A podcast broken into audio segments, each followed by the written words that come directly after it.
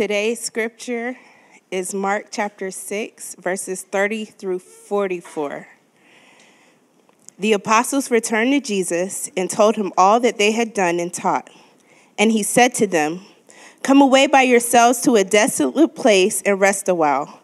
For many were coming and going, and they had no leisure even to eat.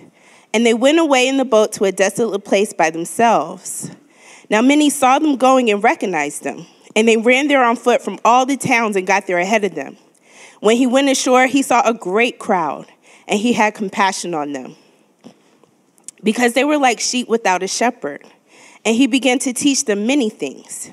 And when it grew late, his disciples came to him and said, This is a desolate place, and the hour is now late. Send them away to go into the surrounding countryside and villages and buy themselves something to eat. But he answered them, You give them something to eat. And they said to him, Shall we go and buy 200 denarii worth of bread and give it to them to eat? And he said to them, Well, how many loaves do you have? Go and see. And when they had found out, they said, Five and two fish. Then he commanded them all to sit down in groups on the green grass. So they sat down in groups by hundreds and by fifties. And taking the five loaves and the two fish, he looked up to heaven and said a blessing, and broke the loaves and gave them to the disciples to set before the people. And he divided the two fish among them all. And they all ate and were satisfied. And they took up the twelve baskets full of broken pieces and of the fish. And those who ate the loaves were 5,000 men. May the Lord add a blessing to the reading and the hearing of his word.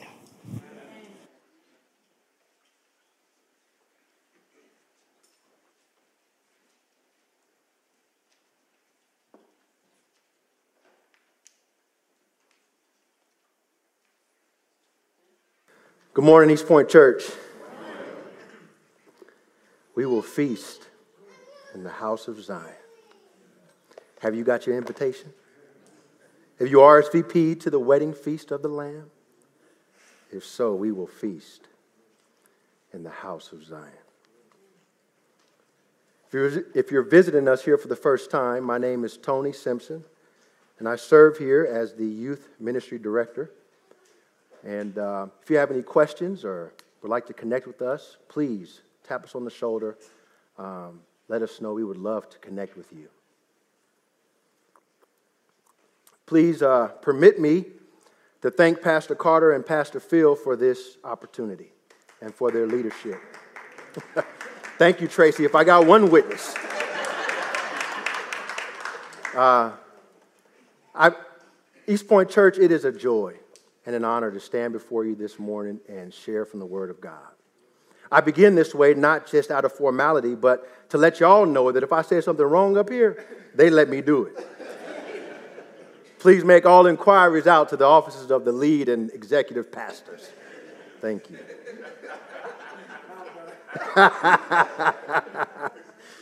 uh, the word of the Lord has been read for us. And let us pray now that He would cause it to blossom in our hearts.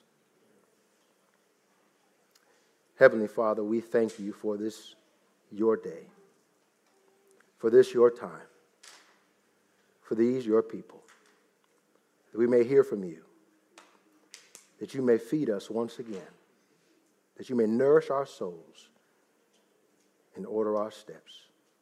In Jesus' name, amen. By the grace of God, we have arrived at New Year's Eve once again. This day we have seen time and time again, haven't we? The, the feeling of a brand new start is familiar, isn't it? The time with loved ones and uh, the memories and the laughs are all familiar, aren't they? I, I know that we take this time to if we don't say it aloud, it may pass through our minds. We say, This year will be the year that I, you fill in the blank.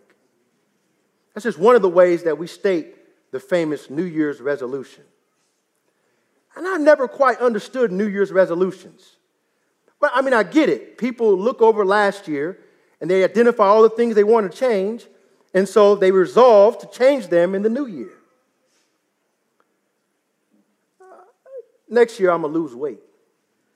But Tony, you've eaten over the last 12 months two of everything you shouldn't and plan on eating whatever you want tonight. But tomorrow, some magic way, you're going to develop the discipline to eat healthy, walk two miles a day, and complete a strength training routine. We move into the new year as if last year never happened. No wonder by February the resolve has dissolved and we find ourselves needing a restart. New Year's has become a series of starts with no end. Every year we get ready to get ready and find ourselves at the beginning again. Exhausting, isn't it? How do we expect to grow, develop, and mature without the benefit of the lessons from the past? It would appear that this is not just a New Year's problem, but this is a discipleship dilemma. In our text this morning, the disciples are faced with the problem I sometimes have when I head to the kitchen not having two things that match. You know, like Kool Aid, no sugar, peanut butter, no jelly, salsa, no chips. But their problem was much more serious than mine. They found themselves looking at over 5,000 people and had no food. And when the disciples came to Jesus, they concluded that the all sufficient one wasn't enough. How do you come to the Son of God and, and let him know that someone else is a better fit for the job? I'd submit this morning that the adversity of the moment had caused them amnesia. Could the answer to their lack of trust in the moment be that they simply forgot to remember? They had walked with Jesus for almost two years now. They've seen him demonstrate power over demons and sickness, disease and nature, death and the law. They've seen him forgive sins and preach the good news of the kingdom of God. They've participated in purpose, power, proclamation, and provision of Jesus, yet somehow they found a way to divorce their past with Christ with their present predicament with the people. They forgot to remember. That's what I want to talk about today. I want to encourage us not to forget to remember, lest we become overcome by the obstacles of life. Don't forget to remember, lest you, we find ourselves in the perpetual preparedness of the new year of life without the benefit of progress. I want to encourage us. Don't forget your report. In verse 30, the disciples forgot to remember their kingdom report. The apostles gathered around Jesus and reported to him all that they had done and taught. The disciples had just returned from a mission of which they were commissioned in Mark chapter 6, verses 7 through 13. I'll read that for us today. He called the twelve and began to send them out two by two and gave them authority over the unclean spirits. He charged them to take nothing for their journey except a staff no bread, no bag, no money in their belts, but to wear sandals and not to put on two tunics. And he said to them, Whenever you enter a house, stay there until you depart from there. And if any place will not receive you and they will not listen to you, when you leave, shake off the dust that is on your feet as a testimony against them. So they went out and proclaimed that people should repent, and they cast out many demons and anointed with oil many who were sick and healed them. The disciples had a kingdom report in verse 30 because Jesus had partnered with them in purpose. It has been two years since Jesus began his ministry, but the declaration in Mark chapter 1, verse 15 the time is fulfilled, the kingdom of God has, become, has come. Repent and believe in the gospel. This announcement carries the purpose of Jesus' ministry God had appointed Jesus to bring the kingdom of God to earth, and he would do so through his word and through his works. Jesus had a cosmic commission from God to put the kingdom of God on full display through his preaching and through kingdom power, and it began in Galilee. Along the way, Jesus would pick up some disciples, men that would, would walk with him and that he would, would prepare to love the church and lead the body of Christ. The only reason the disciples gathered was because they had been sent. He called them to serve, not sit. This was always Jesus' plan. They were to be with him and receive intensive instruction from him while he prepared them to be exceptional evangelists. This was life on life training. Jesus had partnered with the disciples in purpose, and he had partnered with them in power. This power was given to them specifically to cast out demons and to heal the sick. But, beloved, if I had time this morning, I'd talk about the power of God's people.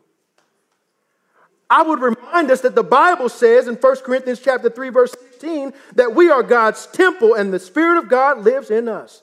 I remind us in John chapter 16, verse 13, that we have truth seeking power and that the Spirit of truth comes to guide us into all truth. I remind us in Romans chapter 8, verse 15, that we have adoption power in the Spirit of adoption by whom we cry out, Abba, Father. If I had time this morning, I'd talk to us about Romans chapter 8, verse 13, that we live by obedience power. For by the Spirit of, of God that put us that we put to death the deeds of the body and live to please God. I'd remind us in James chapter 5, verse 14 and 15, that when we petition the throne of heaven, it's an act of worship, believing in the power of prayer. Is anyone among you sick? He should call the elders of the church, and they are to pray over him, anointing him with oil in the name of the Lord.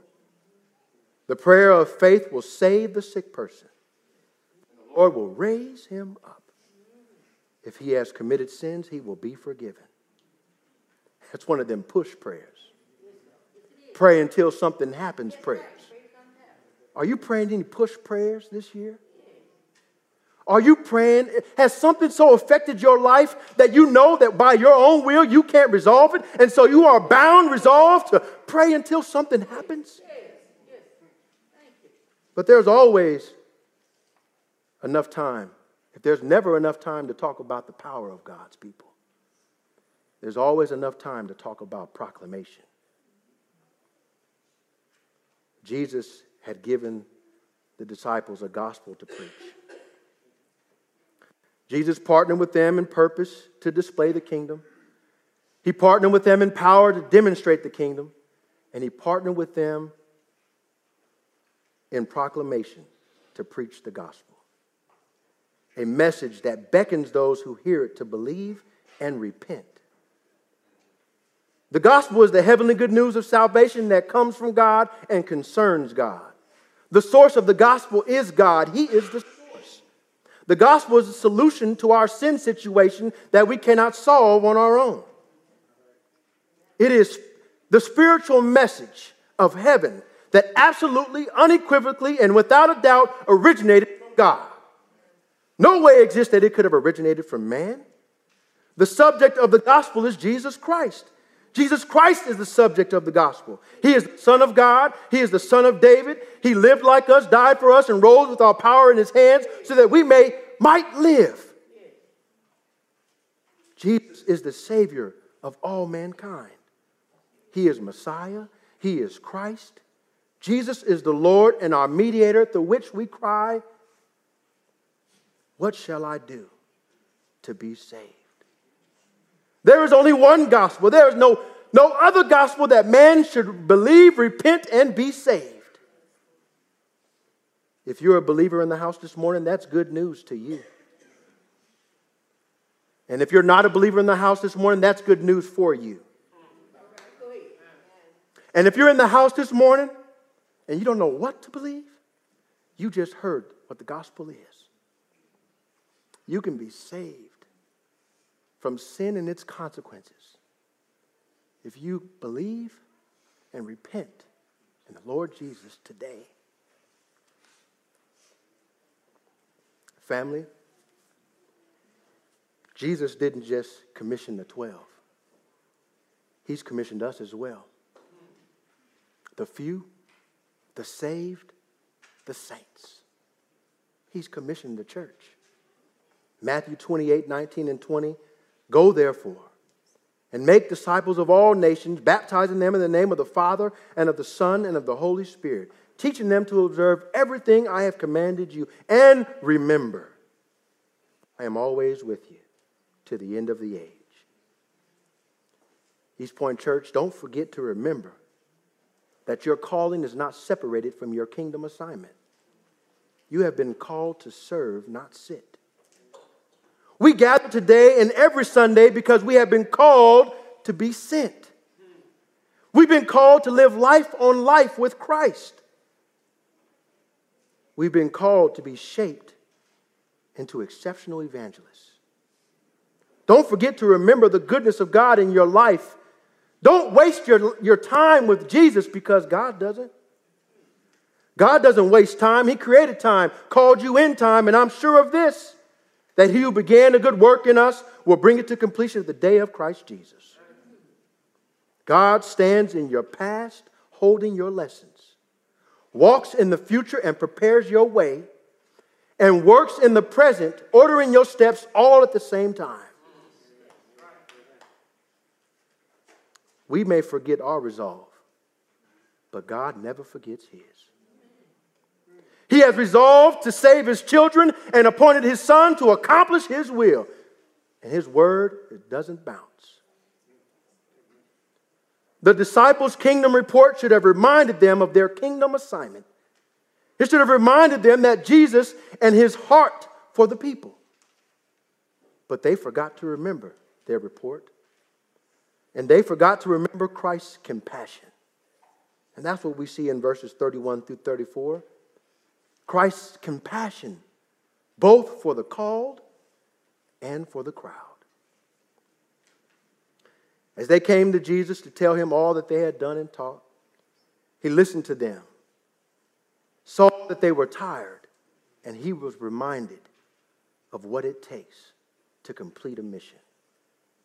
Jesus knew what it was like to walk throughout Galilee, to wade through the weight of a crushing crowd, to be accused of blaspheming and have his meal interrupted by naysayers.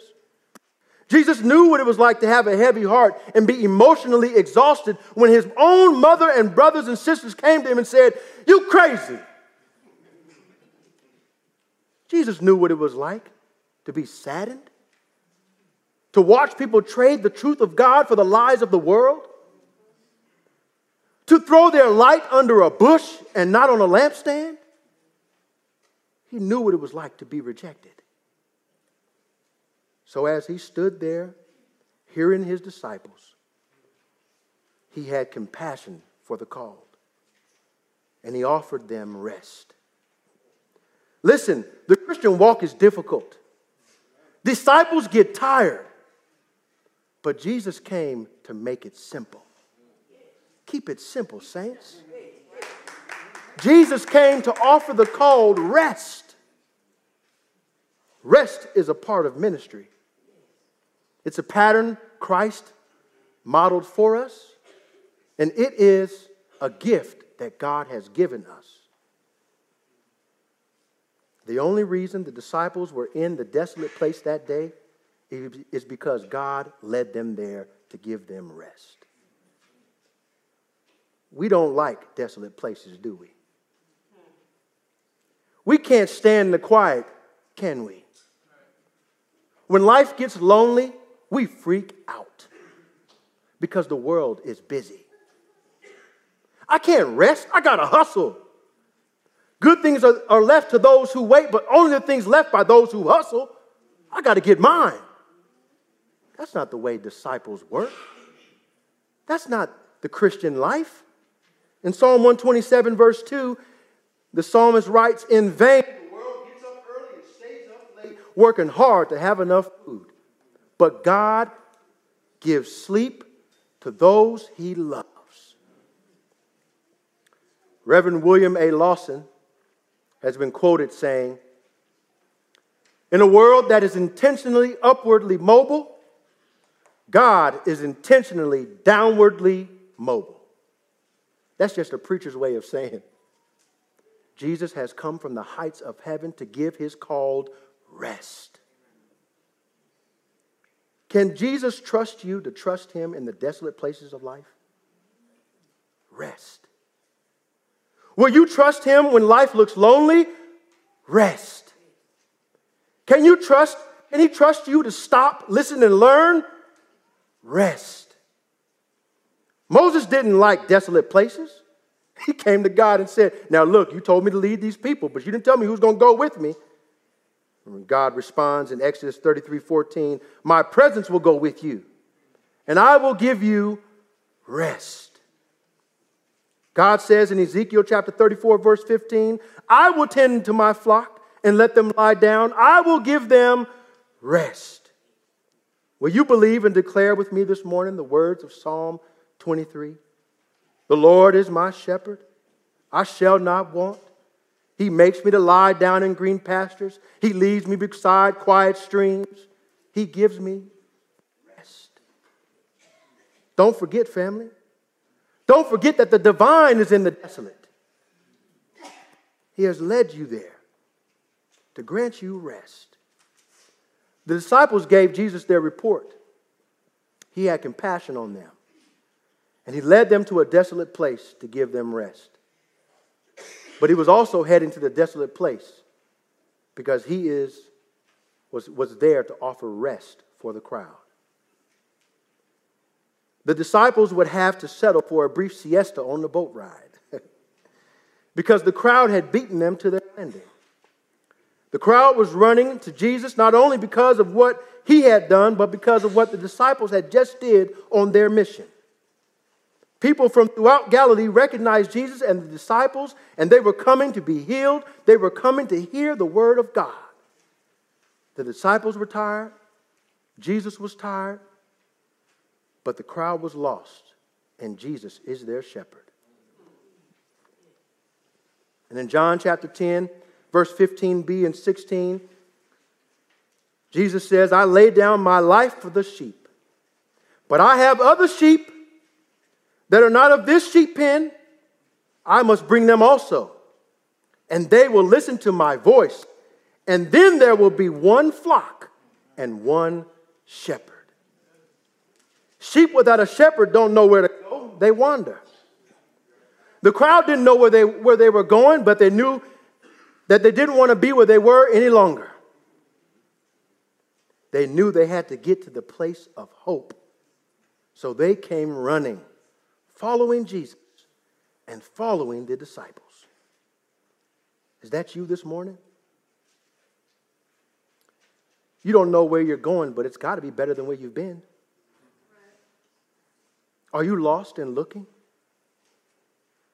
If you're looking for the place of hope, you found it, my brother. You found it, my sister. Because hope is wherever Jesus is. And he is here this morning. If you've made your way to the shore at East Point Church, it's because he's been traveling here to meet you. Jesus has come to offer you the truth of the gospel. He has come to offer you rest from your running. Quit running. Sit down.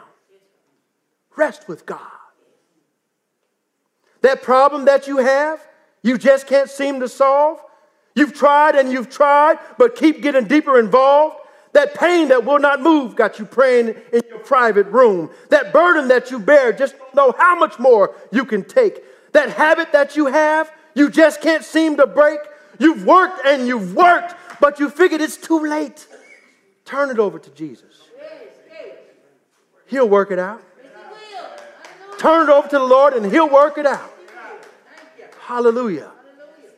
He's calling to you. In Matthew 11, verse 28 through 30, come to me, all who are weary and burdened, and I will give you rest. Take up my yoke and learn from me, because I am lowly and humble in heart, and you will find rest for your souls. For my yoke is easy, and my burden is light. Oh, what love! What compassion! The God of heaven would take time to give you rest. That he would call to you from all the troubles of this world and offer you his hand and rest. You see, family, it had grown late in that desolate place. They were in a desolate place. It was dinner time. The crowd was famished, but the disciples were hungry. and they were suffering from adversity amnesia. In the adversity of the need to feed the multitude, they had forgotten their report, they had forgotten Christ's compassion, and they forgot that they worked with Jesus. So when they saw the people and no food, they told Jesus, send them away to the village. But Jesus responded, You give them something to eat. I called you to, to work with me to fill the need of these people. Did you forget? Did you think we arrived here by accident? You needed rest, but they needed me. You took a nap on the boat. You sat here while I've been teaching. You've done well. You've done good. But I haven't said, well done. We've got work to do. Amen. You know what happens when we forget that we work with Jesus? I got four things for us. We become quick to point and slow to provide. Here's the people, there's the village. Uh, you remember those, uh, those bracelets that said WWJD on them back in the day? There's probably still some hanging around. Stickers, bumper stickers, all that, uh, notebooks, binders. It was a good reminder when I was a kid to try to live like Jesus. But what is the good of asking the question, what would Jesus do if you're not at least willing to try? We see the saint hurting, so we point to the counselor or a book. We see the members of the church starving for fellowship and friendship, so we point to a ministry leader or the pastor. We see a new face on Sunday, so we point to the resource desk. We see the ministry needs of the church, so we point, we point, we point. Secondly, we focus on our lack instead of Jesus' abundance. I can't help. I'm dealing with my sin. I'm trying to handle my pain. I don't know what to say. Making friends is uncomfortable. I'm not prepared. I haven't been to seminary. I don't have the patience, the time, the courage, the knowledge. I don't have enough. Well, family, newsflash none of us do. None of us have enough to meet the, the needs of the kingdom of God alone, but we think we have to. The disciples' decision to send the crowd away was a good answer. It was the only answer if they weren't working with Jesus. But they were, and we are. Give them something to eat. Thirdly, we get frustrated. The weight of the problem and our responsibility to help causes us to lack God. What do you expect me to do, God? Help while I'm hurting? Say the wrong thing? Be uncomfortable? Take a risk? Step out on faith? What do you expect me to do? Should I go buy 200 denarii worth of bread and give them something to eat? no.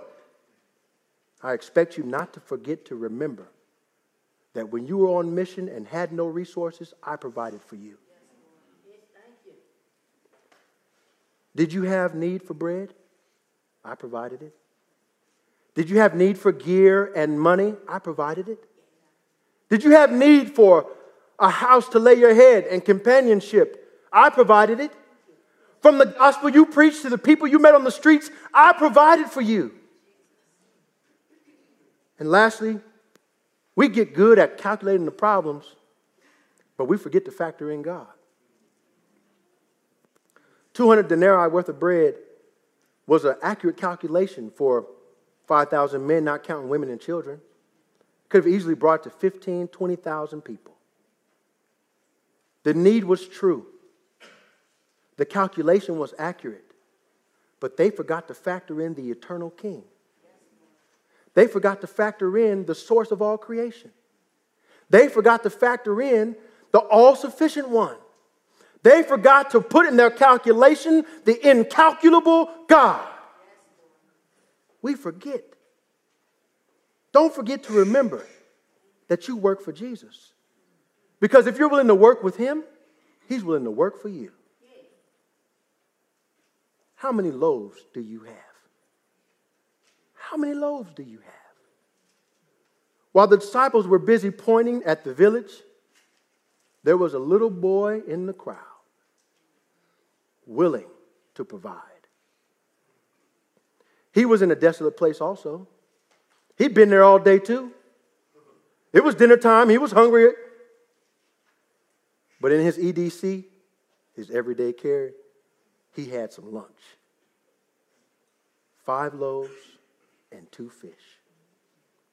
I can only imagine that when Andrew, the disciple, came to him and said, Jesus needs your lunch to feed these people, the boy, the boy probably replied and said something to the extent, uh, Well, I don't know how he's going to feed so many with so little, but I've heard that he's done more with less. Here you go. While the disciples were lacking trust, this boy was exercising faith. Hear me, youth, East Point Church youth. This part is especially for you. Don't wait for adults to get it right. You believe that Jesus is for you and offer him what you have. And watch Ephesians chapter 3, verse 20 come to, to, come to reality in your life. He will do exceedingly abundantly above all that you can ever ask or think. He will blow your mind, no cap. Jesus is an expert at taking little and making it much. He just he takes just enough and he makes it plenty. The disciples forgot to factor in Jesus, so you know what he did? He started doing kingdom arithmetic. He took the loaves and started adding by subtracting, started multiplying by dividing. The more they needed, the more he gave. He doesn't just do this with bread. Give him your little minute, your little minutes, and he'll turn them into timeless moments. Give him your lack of patience, and he'll give you back long suffering. Give him just enough discipline, and he'll give you self control. Give him your willing heart, and he'll grant you joy unspeakable. Offer your, your uncomfortable obedience, and he will give you faithfulness. Hand him your sin stained stole, and he will wash it in his crimson flow and hand it back to you whiter, whiter than snow. Don't forget to remember Jesus is enough, family. There's room for the called and the crowd at the banquet of Christ. Here's some kingdom arithmetic you can remember. When you take the greatest need of the world and you add an omnipotent God, you get a satisfied multitude and an abundant overflow. And that's what happened in verse 43. They picked up 12 baskets full of pieces of bread and fish, an abundant overflow. See, this part of the story, I don't have to, really didn't have to study to get. Because my dad, when he would cook a large breakfast, and there was something left over on the stove, it became part of your snack or afternoon lunch. if my mom, she cooked most nights, but if, if she cooked a large meal and there was leftovers, she reserved the right the next day to say, you on your own. We come to her, well, what we gonna eat? You better go in there and find some leftovers. Some of y'all don't even eat leftovers, I can tell. Some of y'all spoiled. Don't eat no leftovers. It's a, but you know what leftovers are a sign of? That you had more than enough to eat.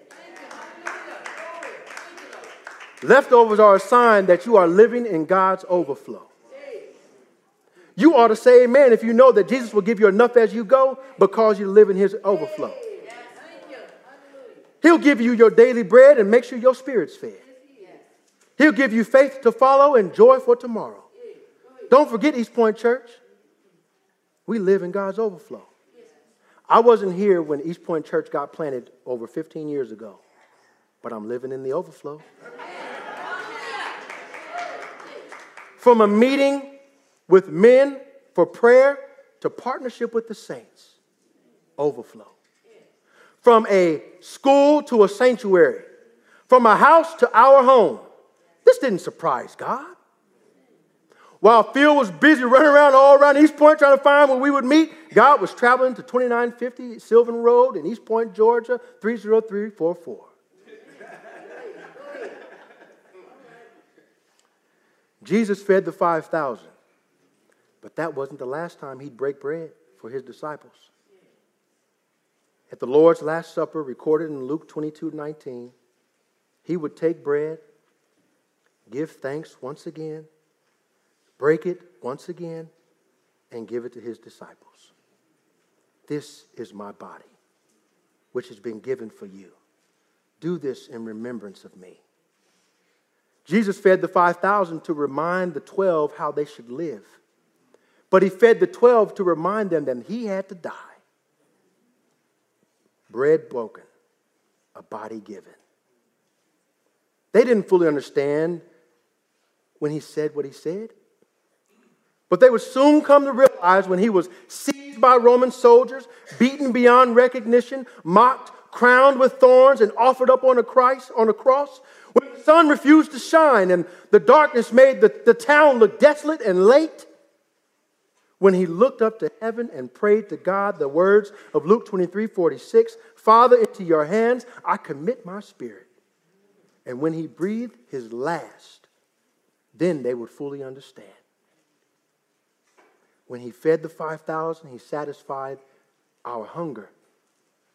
But when he, when, he, when he fed the 12, when he offered his body, it was to satisfy our souls. Jesus is the bread of heaven. Bread of heaven, bread of heaven. Feed us till we want no more. I close now. Whether you spent last year on the mountaintop or in the valley, serving through the he- soaring through the heavens or wading through hell. No matter if you are coming uh, into, no matter if you're coming into 2024 radiant like Moses or smelling like hellish smoke. Last year, God was with you, He was teaching you, and He was preparing you for another mission. Moving from one year to the next is not a fresh beginning, it's a continuation of the Christian life. Who knows what the next year will, will have for us? Well, one thing's for certain, we'll find out tomorrow, Lord willing. Whatever it is, don't forget to remember Jesus called you to be with you. By the grace of God, we have arrived at new life in Christ. You may not take anything with you for your journey, but don't forget to remember to bring back the truth of your testimony. Don't forget to remember. Tomorrow, start where you've been, remember where you are, and look to who's with you. Look to Christ. Pray with me.